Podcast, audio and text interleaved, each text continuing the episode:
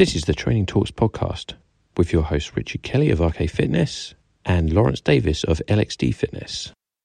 So while I was waiting for you to turn up, I was doing some vitamin D loading. You just reminded me I need to do the vitamin C mega dosing or figure out exactly what it needs to be. So how's your vitamin D loaded? It's good, you see, non-athletes sunbathe. Athletes vitamin D load. So what you're saying is you're at the higher level of sun saturation through your skin. Yeah, that's what I've got to I do. don't I make it seem more complex than it is, but It was a 30-minute session. 30 minutes vitamin D loading. oh, that's hilarious. Yeah, it was good. It was good. So I'm thinking about doing a powerlifting competition. Now, before you jump in and go, that's a terrible idea. Okay, I'm not doing this to win it. Okay, just doing this to try it out, see how these kind of things go. More of an experience thing. Because when I looked at the numbers, I'm not that far away. You kind of rear-sided me with that conversation. I did not expect you to say that at all. I, yeah, I did not expect that. Well, let me let me give you What are some the numbers? Let me give you some numbers. But the thing is, with powerlifting, just to refresh your mind and the listeners, you know, knowledge on it. Are there still weight classes? There are still weight classes. All right. So to give you an idea, right? If we're looking at, see, the class I'd be trying to enter in is is 93 kilos, right? Okay. So this is the East Midlands from 2020. Yep. Okay. So this is the open end, so not not the masters. I think I'd be actually in masters, but let's we're we're looking at open ended. Okay, so bear that in mind. So for the squat, the 93 class group, the the bottom person did three squats 150, 160, 165. So his squat number is 165. For bench press, the bottom person did 100, 105, 110.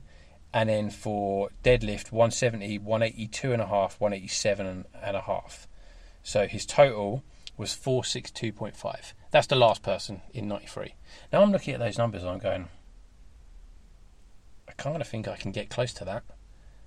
I know that's last, but I can kind of do that already. Do you see what I mean? You're starting to think now these numbers look attainable, and that's 83. When I go down below that, in in the lower lower weight numbers, it obviously some of those start dropping in, your lower weight numbers. as in the weigh-in numbers. Oh, weighing. So for someone like you, you'd probably be going into the say the 83 class, which No. is next drop down, What's below that? 74. Hmm. Do you want to know the 74 number? Let's go to 74. Okay, so there's only three competitors in 74. Mm-hmm. What was the top competitor? Top competitor, let me have a look here. So, here we go. Okay, top competitor, 74 class, did 155 kilo squat. Bench, 100. Deadlift, 180. That's 74. That's 74. What's the next one? Okay, let's go. I just wait. I want the squat and the deadlift for is the the 83. Weight 83 now. Someone in 83 did 610 total. So to, to give you an idea, that's more than the next class up. Right, so this guy is obviously the, the, the elite level guy, right? Because he, he placed first. So he what he probably done was he's from the class above, and he probably dropped his weight enough to get into the lower class. I can tell you because he's got his weight number. So, because you can't if if his totals are better than the weight above above him, then you know he probably just dropped down in weight. Because that's absurd. no, he's only just above. He's at 77 in the 83 class. There's a guy who came second to him who's 82.5, so he's just under 80, uh, who's just inside 83, who came second. But this guy who did 610 did, uh, yeah, the guy who came second did 500, so he's way clear. So the guy who did 610 pulled 250 on deadlift, 225, no, yeah, 250 on deadlift, 140 squat, and bench was 125. That's so messed up. His legs are that weak in terms of a squat. 140 for the squat. Well, his the thing is, his deadlift is outstandingly high in comparison. I mean, his bench is high, but His his deadlift is insane. But, he needed a deadlift that strong if his if his squat is that weak. yeah, but this is it. So this is um, so well, they've got the top end opening number is 120 kilos plus, and this is a different section. Uh, who's the top competitor? There are people who pulled six six three total. This is the total highest number, and that's first overall. That guy is uh, 300 on deadlift, um, 190 squat, and 170 bench. So, the first question I ask, after all the conversations we've had the last couple of months, I wonder what level of testosterone these guys are on. Because if you're saying that an athlete can have, what is it, three times the normal amount? So legally, yeah, three three times the upper upper normal. Which is a thousand. Yeah, so three thousand. So it's it's insanely high, right? But this is a this is the East Midlands Classic, right? Which is weirdly. Um, I so I don't know whether they drug test, right? Because I don't know anything about it. I just randomly found one I could find data on to get a sample of. I don't know if this is a good one. I don't know if this is typical. What I can tell you is there's only about 25 competitors. So it, it looks to me like that field looks fairly open. Also, because it's from 2020, it's from the start of 2020, like Feb, uh, January, there was a lot of COVID fear at that point. So maybe some people didn't enter or held off. Maybe it's an anomaly year. But to me, like I'm looking at the numbers going, I'm not that far off some of these numbers. In fact, I know quite a few people who aren't are far off, and I haven't even like a hundred kilo bench, for example, right? You don't even need to do all the No, back arching stuff to do that, no, you don't. right? If you're if you're allowed lifting shoes and stuff like that, and all the other equipment, It's if you think about that guy that had um the 250 deadlift and the 140 squat, and what was his bench press like one, 120? two, five, yeah, if you think about that, if you could even it out, if you could get to a 200 deadlift, then you could even out the rest between the others. Because at his weight, if he's in the 83 class, because he's just above the 70, what was the other one, 77? Or 70, yeah, he was 70, 73. 73. If Just because he's just above the 73 class, he should be doing at least a 150, 160 squat for one rep. A Yeah. 160 squat, easy. Yeah, and like at least 130, 140 on um, the bench press. So it's interesting. What's what's weird to me is 250 isn't even that much in a in a deadlift, really, for for where I imagine powerlifting numbers are. No, it is. It is. Think about your weight and how many times your body weight it is to get to 250. Well, we know he's 77, so 77 times two is roughly 150. So it's three and a half hymns. Okay, that's a lot, but yeah, because I'm about the same way as him, maybe slightly under, and that was the one thing I always thought of. Because my friend who is about 82 to 85, like normally, he can deadlift 250, and I was like, in order if we work out the ratios, like you know, with Olympic lifting, I was like, if you work out the ratios, I would have to hit 220 to be stronger than him in relation to body weight. which is nuts. Insane. But yeah, I thought it was an interesting um, thing to have a look at. So what you're saying, what you're telling me, and you're telling the listeners at the same time is, watch this space. You're powerlifting. So one thing, Richard, that always gets me is how people in gyms forget about the fundamental movements. What do you mean by fundamental? So you know you've got stuff like a squat. Yeah. Then you've got all the smaller movements of that. Like a lunge, side lunge. Yeah. single leg work. Everything comes back to the fact that there are those key movements that, you know, it doesn't matter what you do in the gym, you have to come back and master them to be able to be good at other things. And ultimately, to get to most goals, you need to be good at those movements. Yeah, I mean, you're you're basically talking about your your traditional classic barbell lifts. Yes, but you know in the gym setting they wouldn't be called. They wouldn't just be barbell lifts. You just say I'll just call them lifts because a lot of people in the gym may not even use a barbell to do it, but need to be good at it without a barbell. Yeah, I, I totally, I totally get where you're coming from, and um, I mean, we- we're effectively talking about the the fundamental basics that if if you have a mastery of, give you a platform to do any other thing you want to do in the gym, basically. Yeah, any other discipline, whether you're going through different modalities and going from like strength work to endurance work or to power and speed, they're all the key things you need.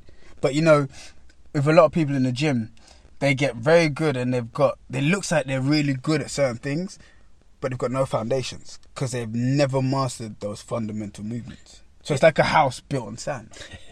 Yeah, totally. I mean, this is this is where uh, I think um, something say like training age becomes becomes a factor here. So uh, for the listeners, training age is the number of years uh, you've worked out in a gym and how experienced you are. But you can have maybe worked out in the gym for ten years, but really have a training age of five because of the type of training you've done.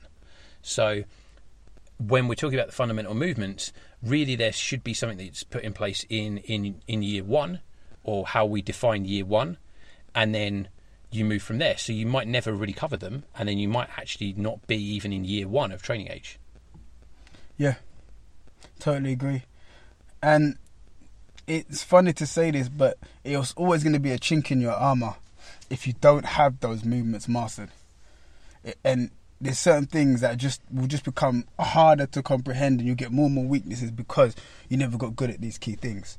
And when we talk about the key things, firstly we need to agree on what we're talking about. So, in my opinion, I would say the squat. Yep. I would also go with the deadlift. Mm-hmm. I would go with the overhead press, Yep. A split squat. Mm, no. All right, see that's where we kind of differ. And then I would go in terms of core work. I like to break it down in terms of stability, extension, rotation, and anti-rotation. Okay. So there's two schools of thought that I roughly follow for this. One is basically on the five core lifts and a couple of the core areas you've touched on, and the other is, is around the six planes of motion and again the core. So in in the five core lifts would be your squat, deadlift, bench press, overhead press, and a overhead pull exercise like a pull up. Um, in in the six planes of motion, the only other thing you'd have is a horizontal row or pull, which would obviously be some sort of like barbell row or single arm row or something like that. So that's that's typically how they break down the lift aspect. In terms of the core, it's around core stability uh, and anti-rotation as as your fundamentals.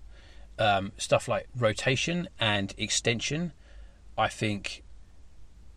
I think you can make a strong argument in, and I have no issue with them being in there. Personally, for me, I include. I think they're vital because the anti-rotation stability stuff is probably the platform for the others first, but they become just as valid because of the lift type you're trying to do. And I think in a modern environment with people being less physical in the jobs, you need an aspect of, of ability to actively work the core when you're doing some of these movements.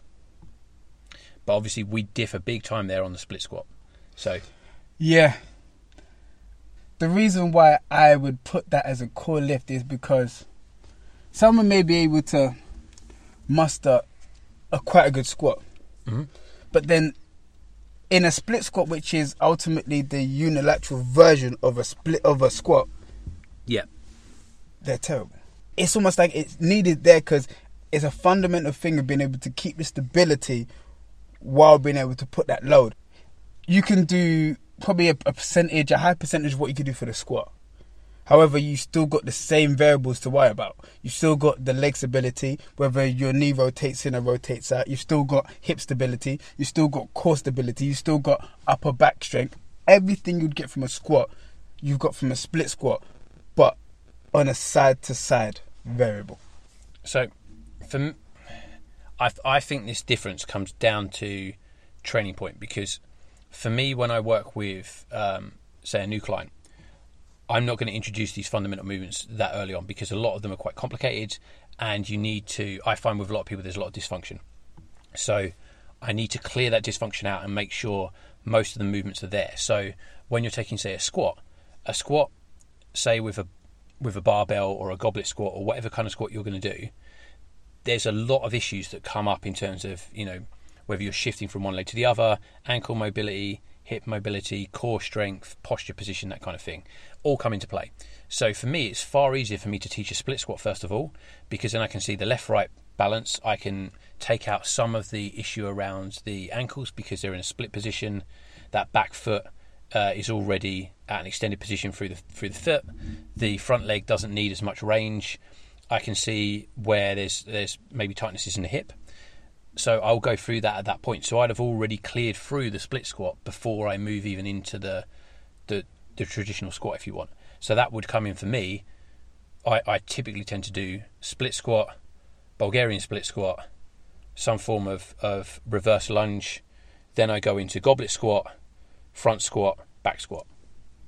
But then by that, you agree with me without actually agreeing with me. Because if it's the first key movement you do, it has to be a fundamental. Well, Because it has to be mastered. If we go through your timeline or your exercise timeline, a lot of the other exercises you could skip out. You couldn't skip out the front squat, but you could skip out the goblet squat and go straight to the front squat. the reason why I have the goblet squat in before the front squat is because it's less demanding for the shoulder. of course. But, you could you could skip out the back lunge. You could skip out most of them except for the split squat because you know that's a fundamental thing that has to be mastered before you go to any of the other. uh, How can I say fancier things before the squat? you wouldn't walk someone in and take them on day one into a deadlift. You do a variation of a breakdown before you get into the deadlift.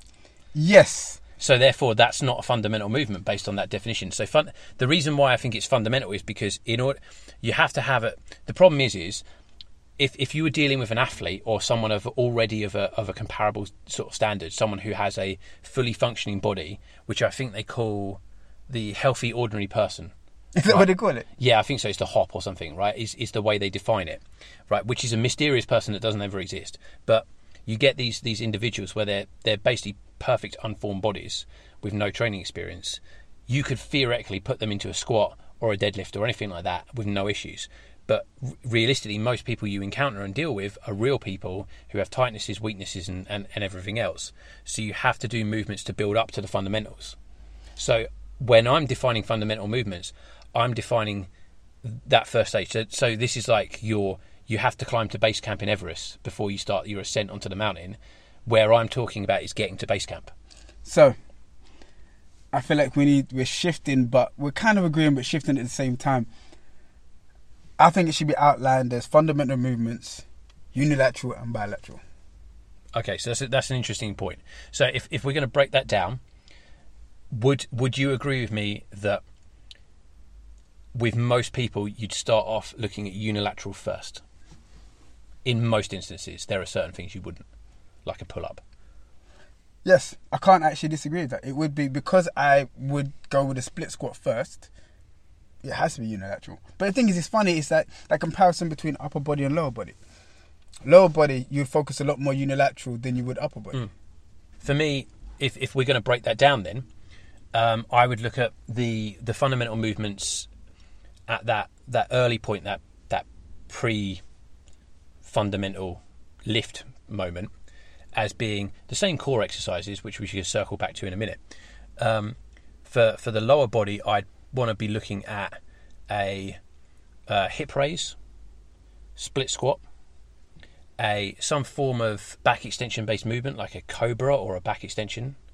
Uh, I'd want to look at a um, push up, and depending on their level, uh, a pull up or a dip. See, the problem is with the last three a push up, pull up, and dip. It they sound simple, but a lot of people actually can't even can't do them properly. Push up, yeah, is a higher percentage, but a dip and a pull up, there's a high percentage of men that can't even do them properly. Yeah, I know. And so the the reason why I think I'm not necessarily saying you have to have complete competency in them, but I think if you've got an individual where they can get into a, a position for a pull up and execute one pull up in good form, then they're able to move forward. I think the different the diff, the difficulty is, is is strength to weight ratio because obviously if it's someone who's incredibly heavy or if it's um, someone who because a lot of women struggle with pull ups generally and that's because of their muscle mass in their upper body. I think it's fifteen percent less than a man's because of genetics. So there's very little. So basically, you're more likely to get an overweight man to be able to do a pull up than you're an overweight woman. But you can use bands and stuff like that to lessen that that bias. If you can get them comfortable with that and with grip strength and all the rest of it, then in theory they can still do pull ups.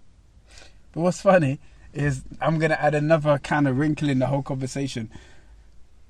What you said makes perfect sense, but the reason why I think I didn't put the pull ups in is because the biggest issue with pull ups and those type of exercises is a mastery of body weight, which is totally different from a fundamental movement. We should hmm. we should class a fundamental movement as something which doesn't have any extra things to add on. So like someone may be able to hold the perfect pull up form but can't do pull up because they haven't mastered their body weight yet. And the same with a dip. So for, for the for the pull up is obvious a lat pull down. Yep. With the dip, the reason why I put a dip in there is not necessarily because I'm looking at tricep strength, although I am a little bit. It's more about the shoulder. Yep. So would you would you then go for something like see then you come into a problem because you then look at say a narrow push up or a narrow flat press or something. But no, I would, I would stick to the overhead press. I Okay. think overhead press would cover that. with a with I mean I, I would I would argue that at that point you want to do something like a floor press. Oh, but then we're going back to that subject that you don't really like Yeah. the bench press. Or what's the other one? It's is it a Zercher press? I think it's a Zercher press. So Zercher press is, is for the listener is where you're sitting on the floor, your legs are out in front of you, so you're sitting on your butt, and then you've got to keep your back straight, and then you're pressing above the head. So the reason why that's such a useful pressing action early on is because it takes your legs completely out of it. You can't use your legs to push, you can't shift your position because if you try and lean back, you're going to just topple over. So therefore, you have to push through the shoulder. So that that's that's usually my workaround to build up shoulder. Would that be something that you could do unilaterally? You could do that unilaterally.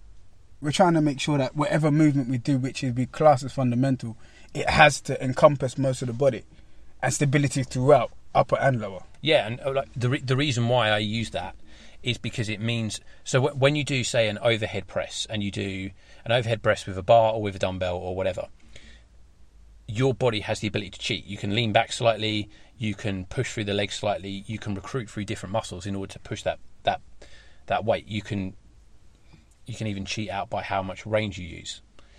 But by sitting on the floor, by taking the legs out of it, you can't because in that position, if you try and recruit through your chest by opening up and leaning back, you're just going to collapse. If you try and push through your legs, you can't because you can't drive from that position. So all you're using is your shoulder strength, which means that from from my point of view in terms of me checking your form and your true strength, I don't need to I don't need to question whether that's coming out of the legs or coming out of the um, chest position or anything like that. It's just driving through the shoulder.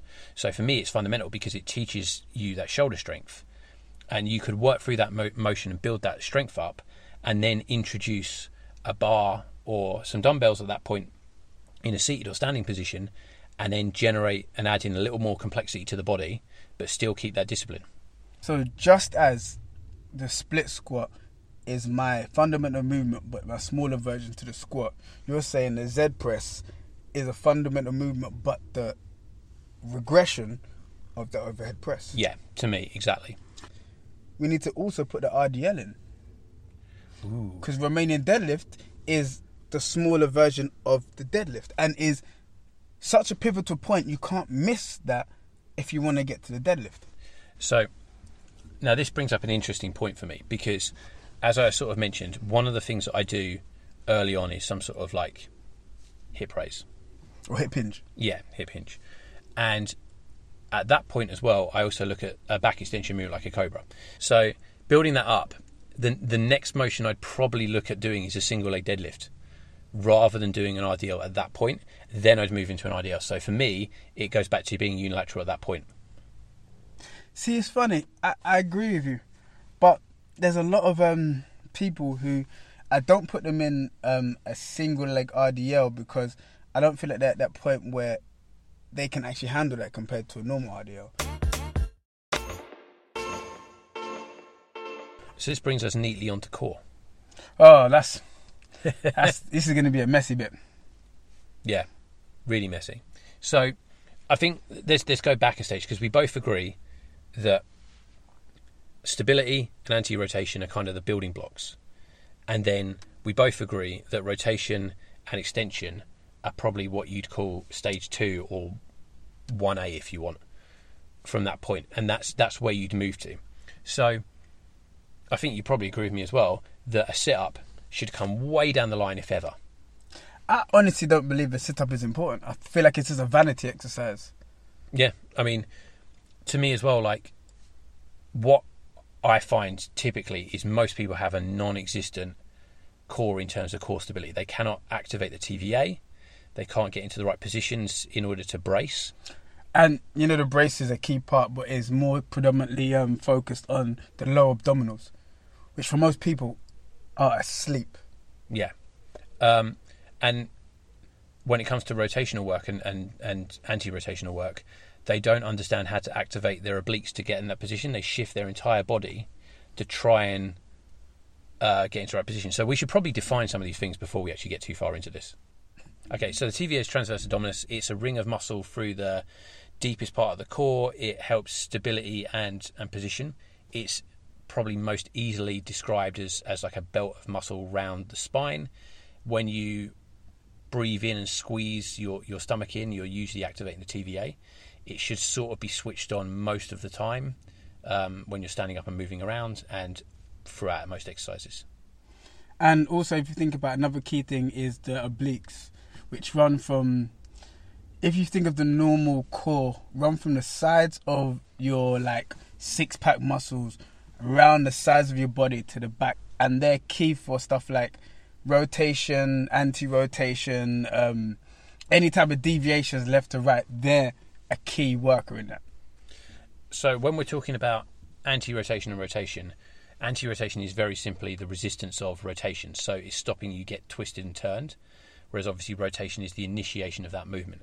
So one of the exercises that probably people are most commonly aware of is a Russian twist, which involves rotating from side to side. That's a rotational movement. I was going to say a wood chop. Well, wood chop is, is a good example as well. And then a thing that people are not so um, uh, knowledgeable of is a Pallof press, which is about anti-rotation. Oh, I love a Pallof press. Yeah, and a Pallof press is great because a Pallof press, there's so many ways of, of, of turning that exercise into a much more complicated movement, which challenges the body in a, in a different way and activates that core anti-rotational movement that you want. So, um, that's that's an example of, of your anti-rotation. Your core stability, everyone sort of knows plank. That's a pretty obvious one. There's also um, different holds. You can do a Superman hold or a hanging hold as well. They're also good stability um, variations.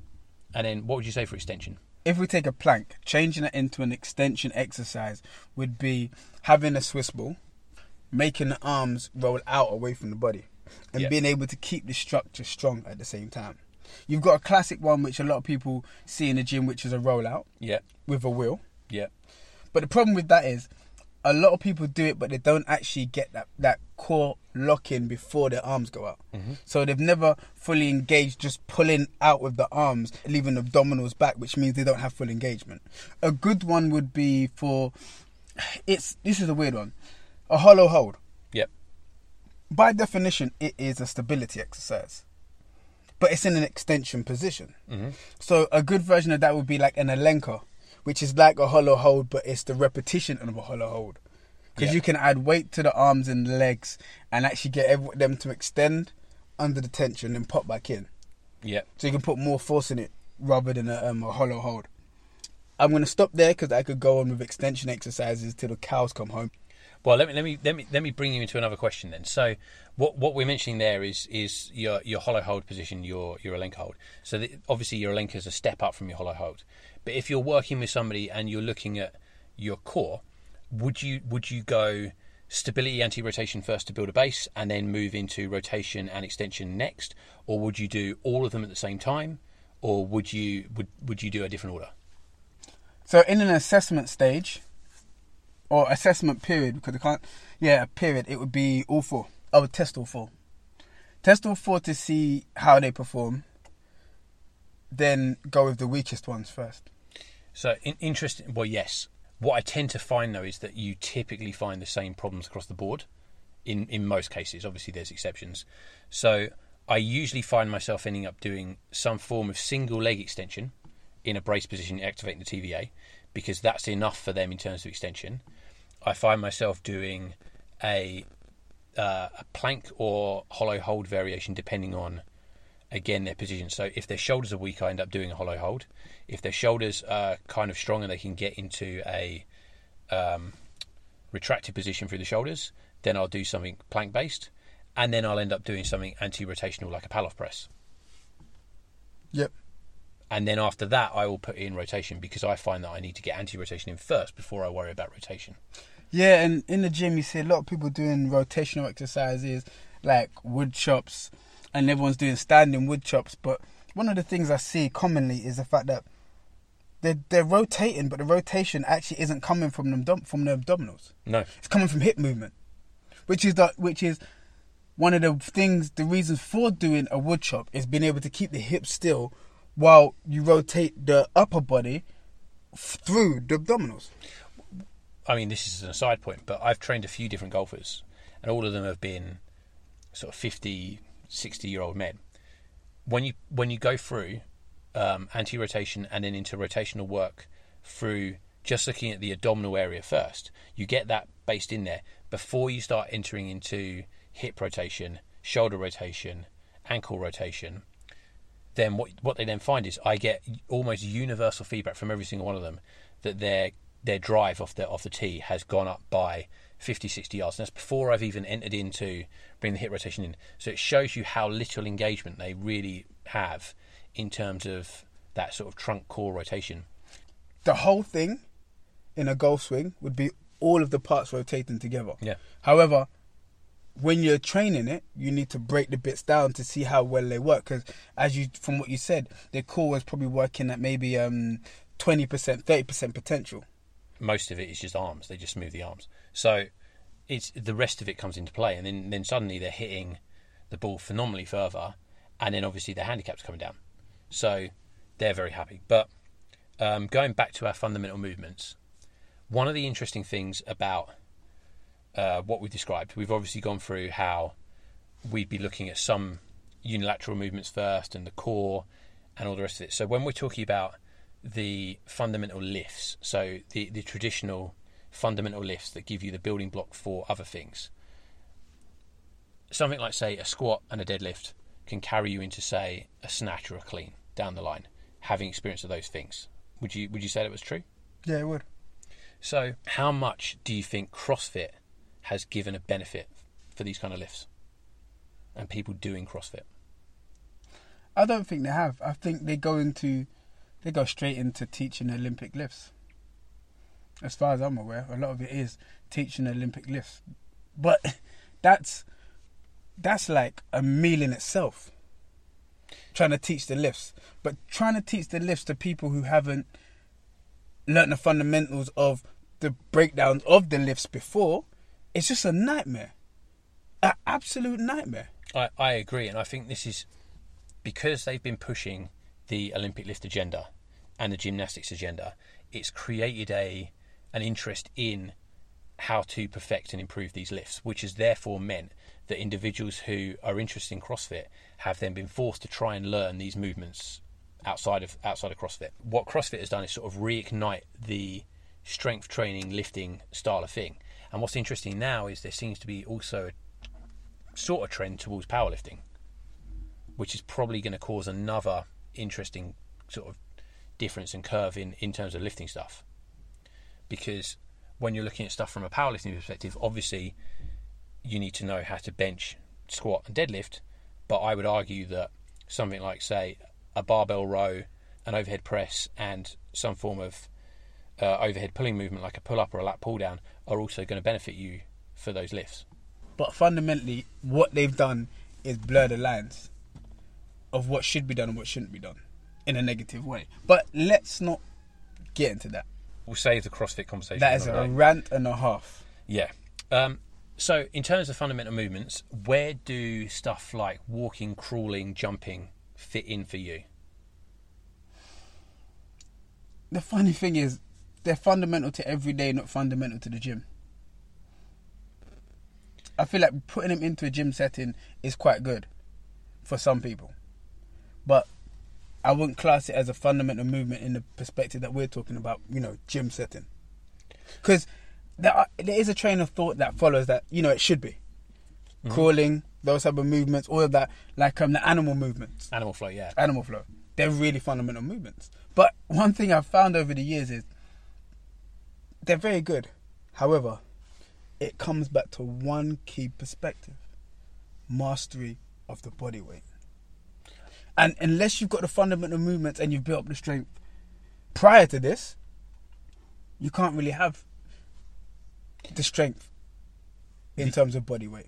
when you look at some of these movements, like I think there's one that's like a reptile or a lizard or something, where there's ways the feet and arms move in order to create the propulsion across the floor, Yeah.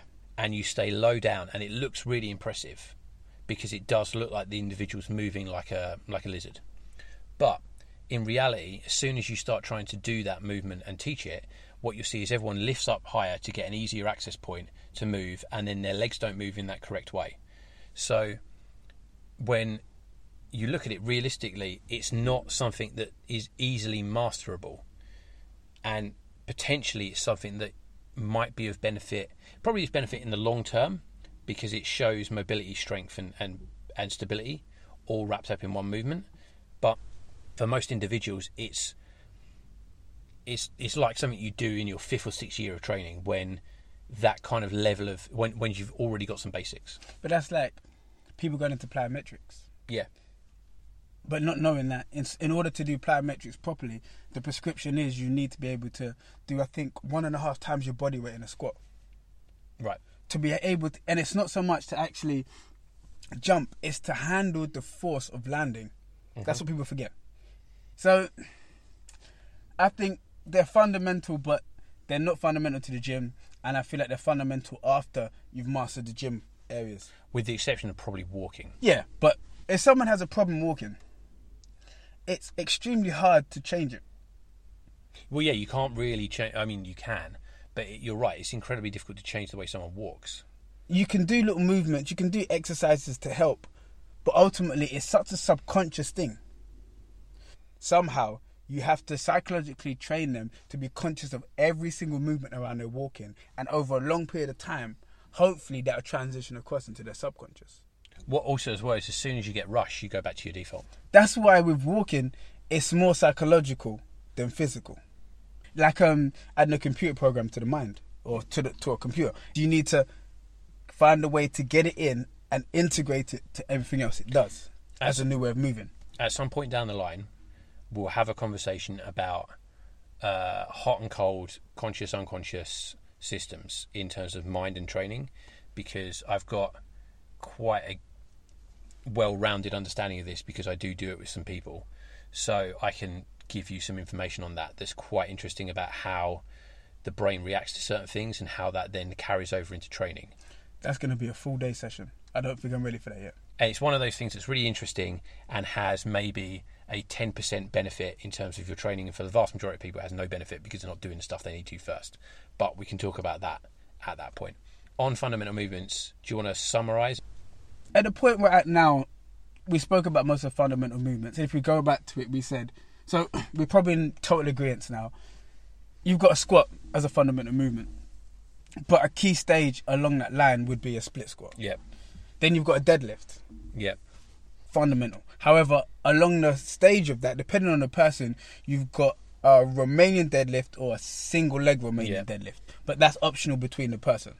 Uh, then we have the overhead press, hmm fundamental. Yeah. But then the one stop along the road to that would be a Z press, Yeah.